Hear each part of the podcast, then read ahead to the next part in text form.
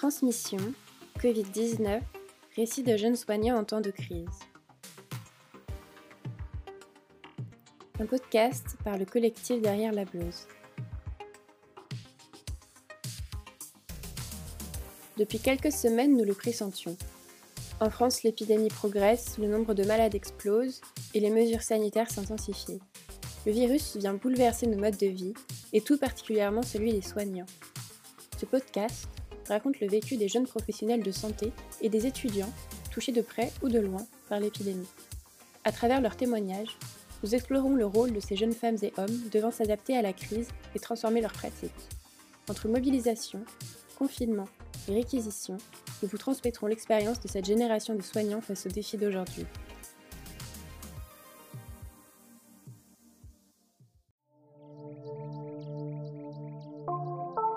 Chapitre 1 L'attente. Seconde partie Martin, Hervé, Marie-Lou, Louise et Yves. Après une flambée épidémique en Chine en janvier, la situation épidémique a évolué au niveau mondial depuis la fin février. En quelques semaines, la France s'est retrouvée confinée, puis les hôpitaux dépassés par le flux de patients atteints du Covid-19, avec, en première ligne, les équipes médicales et paramédicales. Mais pouvait-on anticiper correctement ces crises? Et quand elles sont là, comment à nos échelles tout mettre en œuvre pour limiter le risque d'erreur et s'adapter à son environnement? Dans ce deuxième épisode, nous croisons le regard de soignants plus expérimentés et peut-être plus aguerris. Ils sont impliqués au cœur de la prise en charge des patients, ou ils occupent des postes stratégiques dans des organismes de veille sanitaire. Voici le témoignage de Martin, un jeune interne belge en hématologie à Créteil.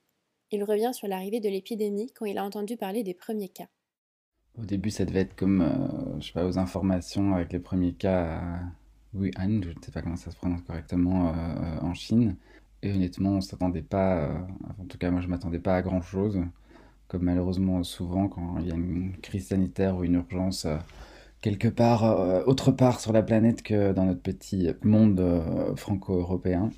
Et puis c'est surtout quand, quand ça s'est rapproché que les premiers cas sont arrivés en Europe, il y en avait de plus en plus avec l'Italie, qu'on s'est dit en fait il se passe quelque chose de grave et que c'est pas juste euh, entre guillemets euh, une pneumopathie un peu plus grave que, que d'autres, euh, comme on avait déjà vécu avec les deux autres coronavirus, le SARS ou le MERS. Et puis on s'attendait pas à ce que ça prenne une telle ampleur, à une telle vitesse et que, voilà. J'avais jamais vécu de, crise sanitaire de, de cette ampleur. Alors aujourd'hui, on est le 22 mars et c'est malheureusement l'anniversaire des 4 ans des attentats de Bruxelles. Euh, il y a 4 ans, j'étais déjà médecin, enfin interne à Bruxelles, et, euh, donc j'ai vécu euh, les attentats, mais ça m'avait l'air très très différent comme situation. je ne sais pas si on pouvait appeler ça une crise sanitaire, mais c'était un moment hyper aigu où il y avait plein de, de patients d'un coup, enfin plein, pas tellement de patients d'ailleurs comparé à ça, des dizaines de patients d'un coup, mais un nombre limité pour une durée limitée, et là l'inconnu c'est quand même qu'on ne sait pas combien de temps ça va durer, combien de patients il va falloir prendre en charge. Je pense que c'est cet inconnu qui est le plus euh, difficile euh, à gérer, à prendre en charge pour les soignants et pour les autorités. Moi, je pense qu'individuellement, comme, euh, comme interne ou même médecin senior dans un hôpital, en dehors de ceux qui ont vécu des expériences de crise sanitaire par, des expériences à l'étranger ou des gestions de crise, personne ne s'est préparé parce que personne n'était capable de se préparer. Ça, c'est pas des choses qu'on nous apprend et, et on ne pouvait pas imaginer que ça prendrait les proportions actuelles en Europe et dans, le reste, dans le reste du monde. Et donc là, la question c'était quand, à quel point et, est-ce qu'on doit, qu'est-ce que, qu'est-ce qu'ils vont faire, puisque à ce moment-là, ça ne dépendait pas de nous, mais des autorités.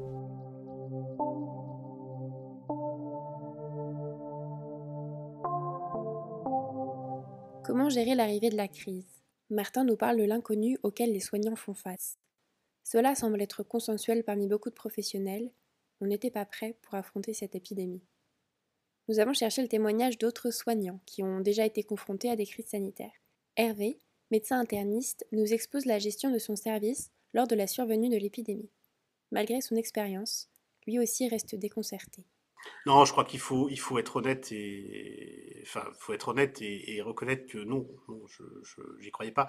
Je fais partie, on est, voilà, moi j'ai connu le, H1N1 quand j'étais interne euh, en 2009 et euh, où on a, euh, on a, on a reçu des kits H1N1. J'ai retrouvé ça dans mon, on, a retrouvé ça dans mon unité de recherche, des kits H1N1 où tu avais des masques, du solitude hydroalcoolique, des lunettes même, pour tous les endroits où on pouvait éventuellement accueillir des, patients.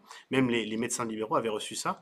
Et on avait eu vent de stocks de stock, monumentaux de Tamiflu qui avaient été faits des gymnases avaient été réquisitionnés, euh, il y avait des internes en ligne qui attendaient des patients pour les vacciner, et les gens venaient pas. Et tout le monde se, tout le monde se moquait. À cette époque tout le monde rigolait de ces, euh, y compris dans les médias, euh, grand public, dans les émissions de variété, tout le monde, tout le monde avait rigolé de cette époque-là. Et, et, je trouve très intéressant d'avoir connu ça pour voir la situation dans laquelle on se trouve aujourd'hui. Où effectivement, je pense qu'on est, on est nombreux à, à peut-être avoir pris tout ça un peu trop à la légère. Et mais je crois que qui pouvait s'imaginer, alors moi je suis ni décideur de santé ni, euh, ni politique, hein, qui pouvait s'imaginer qu'un jour on connaîtrait un confinement complet de tout le monde occidental? Enfin, je, veux dire, euh, euh, je sais pas si on peut être préparé à ça, je sais pas. La première mission, c'était tout décommander, le programmer. C'est-à-dire qu'on a annulé toutes les, toutes les consultations qui n'étaient pas euh, indispensables, on a annulé toutes les hospitalisations, toutes les hospitalisations de jour qui n'étaient pas indispensables. Donc ça, ça nous a occupé euh, dans les premiers temps, donc la semaine dernière. Et puis ensuite, euh, on a vu le service se vider progressivement de tous ces malades-là en apprenant que nos collègues des urgences, du centre 15 de Malin, bien sûr, et de Réa, travaillaient de plus en plus, sans que pour autant l'activité chez nous s'en ressente. Donc il y a une espèce de période un petit peu euh, comme dans le livre là, le désert des Tartares, où on attendait une, catastrophe et sans, que ce soit vraiment palpable, avec une ambiance très pesante et, où tout le monde essaye de se de, proposer son aide partout où c'était nécessaire, mais à ce moment-là, il n'y avait pas grand-chose qu'on pouvait faire. On peut pas intuber les malades à la place des réanimateurs, par exemple. Donc, ben, il y a des unités Covid qui ont ouvert, donc des unités de diagnostic rapide. Dans cette unité, euh, on accueille les malades suspects de Covid. Euh, et avec une indication d'hospitalisation en attendant le résultat du test. Ensuite, soit le test est positif et ils sont euh, déplacés vers un secteur Covid, soit ils sont euh, négatifs et ils sont soit envoyés chez eux, soit hospitalisés dans le service non Covid qui pouvait être le plus adapté.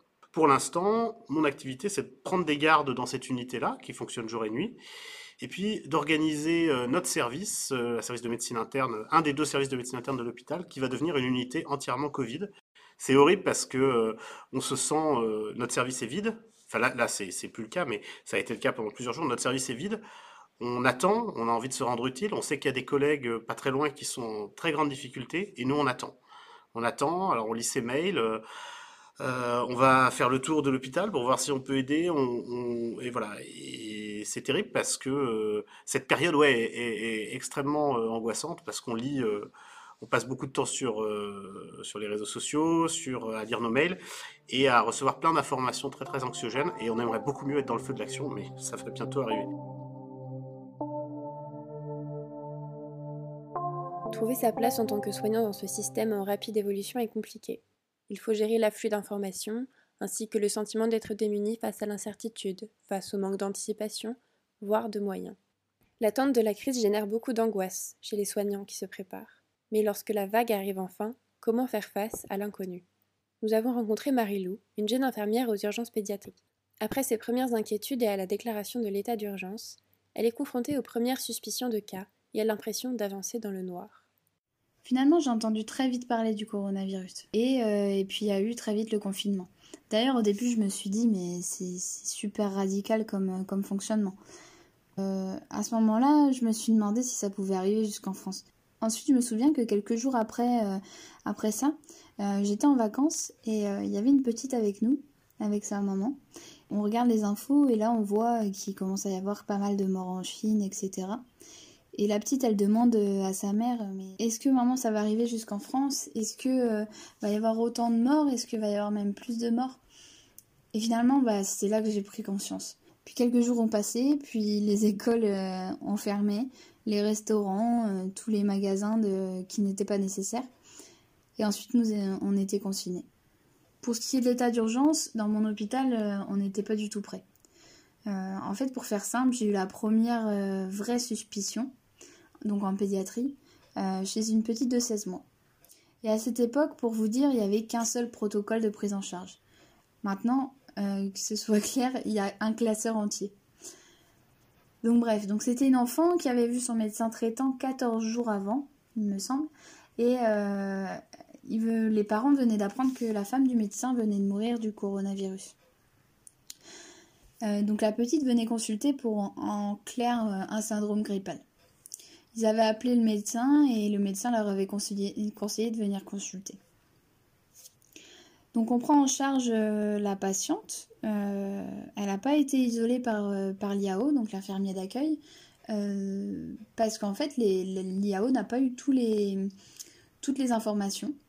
Et c'est arrivé seulement dans notre bureau que les parents disent oui voilà elle a été en contact avec une personne qui a été en contact avec une personne atteinte du Covid. Et donc là, je me, tourne, il y avait l'interne à côté, et je me tourne vers elle et je lui dis, mais est-ce que je l'isole et qu'est-ce que je fais de l'enfant, quoi, et de ses parents Et finalement, elle me dit, bah écoute, euh, le médecin, il est testé négatif, le les parents viennent de nous le dire, euh, on va la remettre en salle d'attente, on lui met un masque, et puis c'est tout. La petite, autant vous dire que à 16 mois, elle a très vite retiré son masque et elle l'a pas gardé du tout, quoi. Puis arrive la pédiatre pour donc venir aider, euh, aider l'interne et elle tombe sur ce dossier-là. Et euh, elle vient vers nous, elle nous dit j'appelle le 15 parce que c'est une vraie suspicion, euh, on ne sait jamais, etc. si la femme du médecin était positive, lui aussi peut l'être. on ne sait jamais. Elle appelle donc le centre 15 qui nous donne le centre de crise de, du Covid et elle explique la situation. Le centre 15 nous répond d'abord euh, non, il n'y a pas de problème, euh, on vient pas, vous pouvez la renvoyer chez elle si elle n'est pas à risque, sinon vous la gardez. Ok, bon. Et ensuite, euh, donc la patiente n'était toujours pas sortie parce que le médecin prenait toutes les mesures nécessaires, a prévenu les cadres, etc. Et donc 30 minutes après, il y a eu un appel du centre du SAMU et qui nous dit bah écoutez, euh, on s'est trompé, euh, on va venir la chercher, on la dépistera et, euh, et vous, aurez, vous aurez les résultats d'ici 48 heures. Donc en fait, c'est là où on voit qu'on n'est vraiment pas prêt. Parce que on a fait plein d'erreurs. La petite était peut-être peut-être infectée, peut-être porteuse du, du, virus, et on l'a remis en salle d'attente, etc. Mais et tout ça par manque d'information. Finalement arrive le SAMU. Et là, euh, je me souviens que ça m'a frappé parce que donc il y avait quand même beaucoup de monde dans le service. Il y avait une dizaine de dossiers en attente, etc. Parce qu'il y avait des urgences aussi entre temps à gérer. Et euh, arrive le SAMU. Ils étaient quatre, habillés de la tête aux pieds. Bah, comme maintenant on s'équipe, hein, mais bon, euh, au début, c'est vrai qu'on n'avait pas l'habitude de s'équiper comme ça. Donc masqués, cagoulés avec des lunettes aussi de protection, des gants, une blouse, etc., des surchaussures. Et ils viennent chercher la petite, ils habillent aussi les parents, et, euh, ils partent comme ça. Et là, en, je dirais en 10 minutes, il y a eu 5 personnes euh, qui sont parties, qui devaient consulter et qui n'ont finalement pas vu le, le, médecin, et qui sont partis parce que bah, je pense qu'ils ont eu peur très, peur très clairement. Euh, ensuite, il y a eu très vite la première suspicion chez les urgences adultes. Donc, euh, euh, en fait, les urgences adultes et les urgences pédiatriques sont collées, donc c'est nos collègues. Et du coup, première suspicion, donc transféré dans un autre hôpital, parce qu'à l'époque, il n'y avait pas encore de service Covid. Puis une deuxième suspicion dans la même soirée, et bah là, branle-bas de combat. Ouverture en urgence d'un service Covid de l'hôpital, qui devait à la base ouvrir que le lundi, donc il n'y avait pratiquement rien qui était prêt. Et ouverture des consultations Covid euh, pour le week-end. Donc tout ça, ça devait se faire doucement, en douceur, et euh, finalement tout s'est fait en urgence.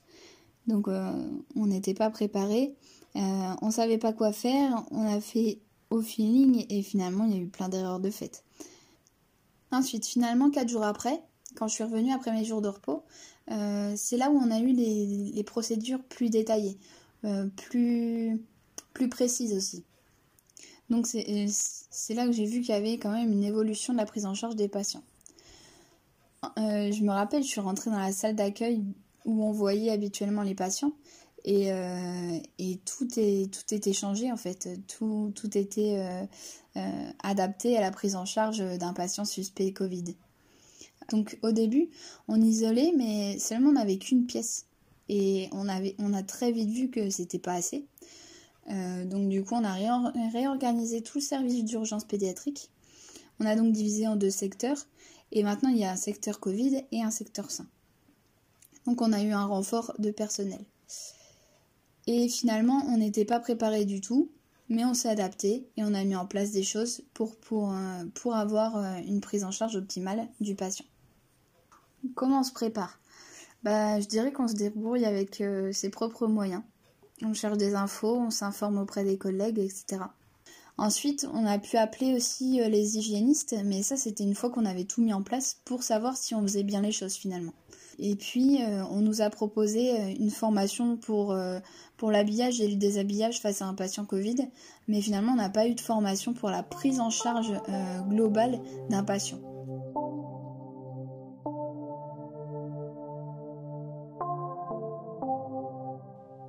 Marilou nous a raconté l'évolution de la prise en charge des patients, qui se fait souvent dans l'urgence face à la gravité de la situation.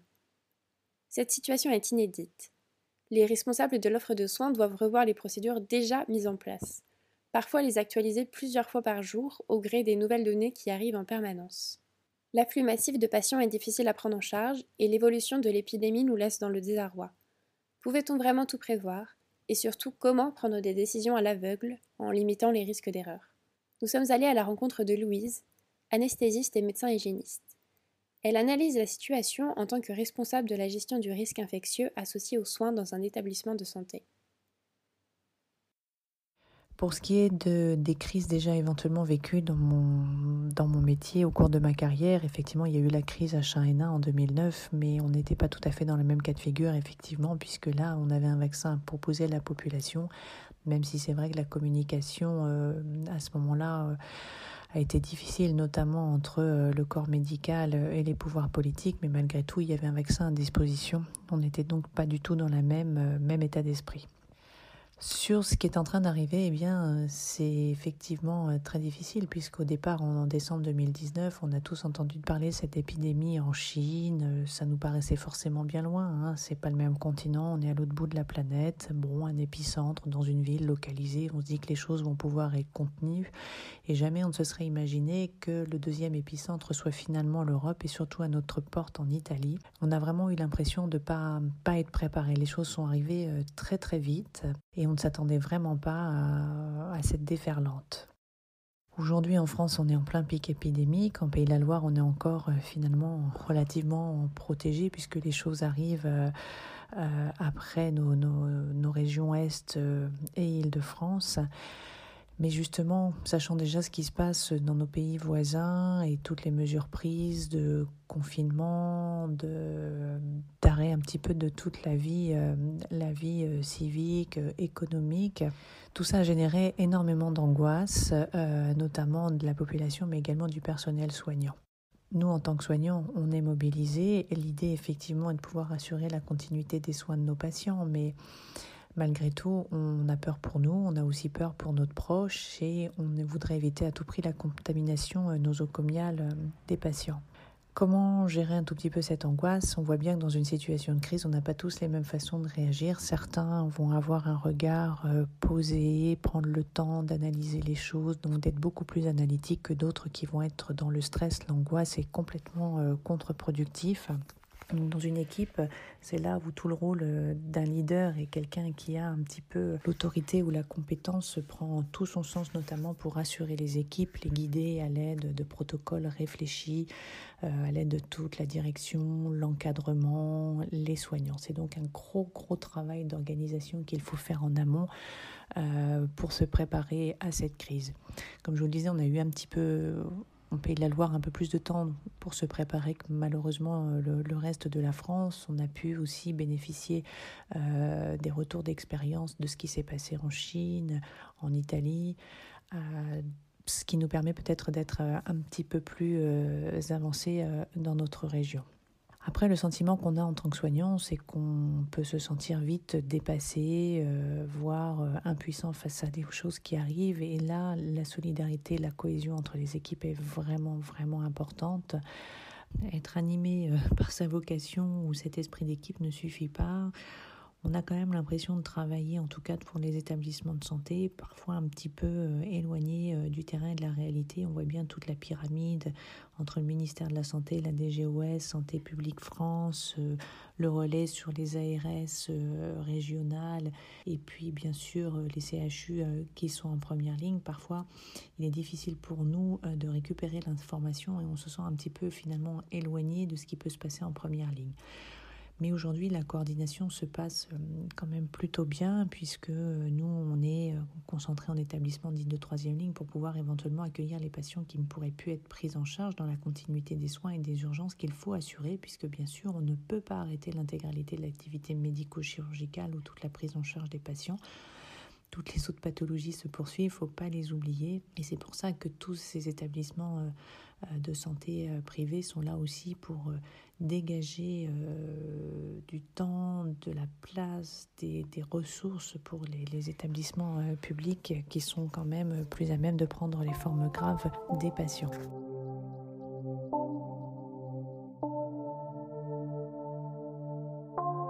La nouveauté de cette épidémie nous impose de nouvelles contraintes il faut comprendre le mode de transmission, la capacité de contamination, le nombre de jours d'incubation, pour prendre des décisions sur les précautions à appliquer.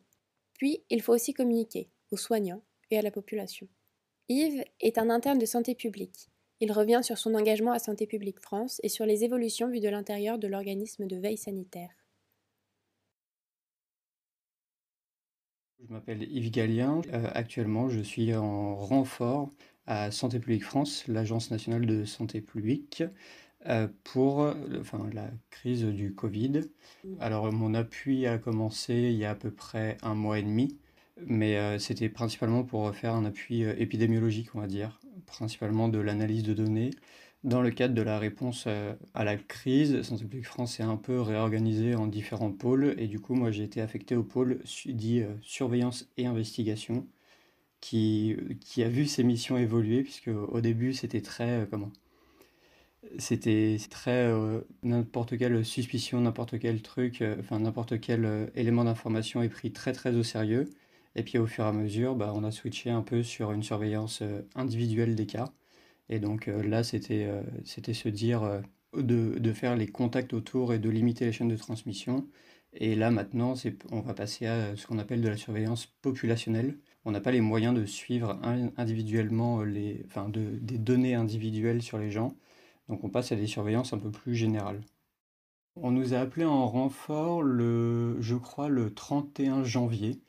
Enfin, même le 28, en fait, on a eu un mail euh, comme quoi euh, le ministère, c'était sur demande de la ministre de l'époque, on nous a demandé si on était disponible pour prêter main forte aux cellules de crise qui, qui étaient activées depuis la semaine passée et donc, euh, ça, c'était soit au ministère de la Santé, soit à Santé publique France, soit dans les ARS. Et donc, au début de la crise, bon, comparé à maintenant, euh, ça paraît déjà très, très, très loin. Mais au début, c'était euh, vraiment se dire, bah, en fait, on ne sait pas ce que ça va être, mais notre, on a une certaine expertise, on a un certain point de vue, enfin, point de vue médical, qui peut apporter quelque chose à ces structures-là. Donc, alors bien évidemment, c'était sur la base du volontariat, mais on, est, on a pas mal répondu, puisque euh, sur les 70 internes d'Île-de-France, on est 30 à avoir répondu du vendredi pour le lundi. Le, enfin, au ministère, le lundi, on était, euh, on était 30 euh, à s'être présentés. Quoi. Globalement, il y, a eu, bah, il y a eu les plusieurs phases, enfin les phases d'épidémique 1, 2, 3. Et du coup, moi j'ai fait une première partie où on était encore en, quasiment en phase 1. Et donc là, c'était très calme, c'était très tranquille. J'ai fait deux semaines jusqu'au 14 février. Et ensuite, euh, j'ai eu trois semaines de break où je suis retourné dans mon stage euh, actuel. Et là, pendant cette période de trois semaines, ça, c'est là où ça a basculé, notamment avec les premiers gros clusters dans l'Oise et dans le Grand Est. Je suis arrivé pour une nouvelle partie. Et là, là j'avais vraiment senti le changement d'ambiance. Déjà, euh, déjà, on avait changé de salle, on avait beaucoup plus de monde, tout le monde était dédié à la, crise. Et en fait, là, dans la dernière semaine, donc avant le début du confinement, on se préparait à passer en phase 3. Voilà.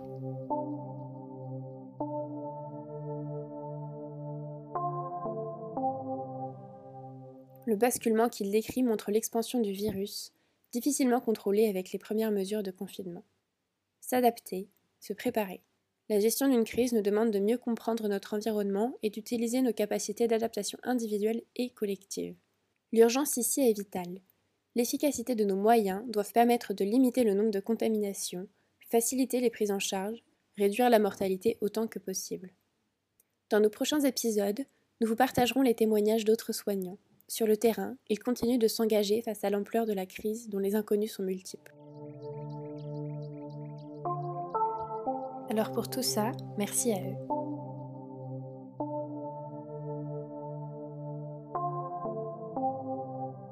Petit soldat soignant. Petit docteur rêveur, je m'en allais auprès des êtres aux mille peurs. L'oreille à l'écoute, assis au bord des lits, cloué de soucis et d'ennuis. Des matinées d'automne aux soirées d'hiver, pour sœur l'auberge l'hospice, la sueur au front, la passion en idéal, les cafés à l'aigre senteur. J'ai grainé des mots aimants et des gestes guérisseurs. Mais à l'aube des giboulées, un appel guerrier fut lancé. Avec mon unique Charlotte et mes trois masques souillés, envoyés au front sans antidote, on me fit en un jour fantassin, contre un mal qu'hier encore, on disait bien bénin.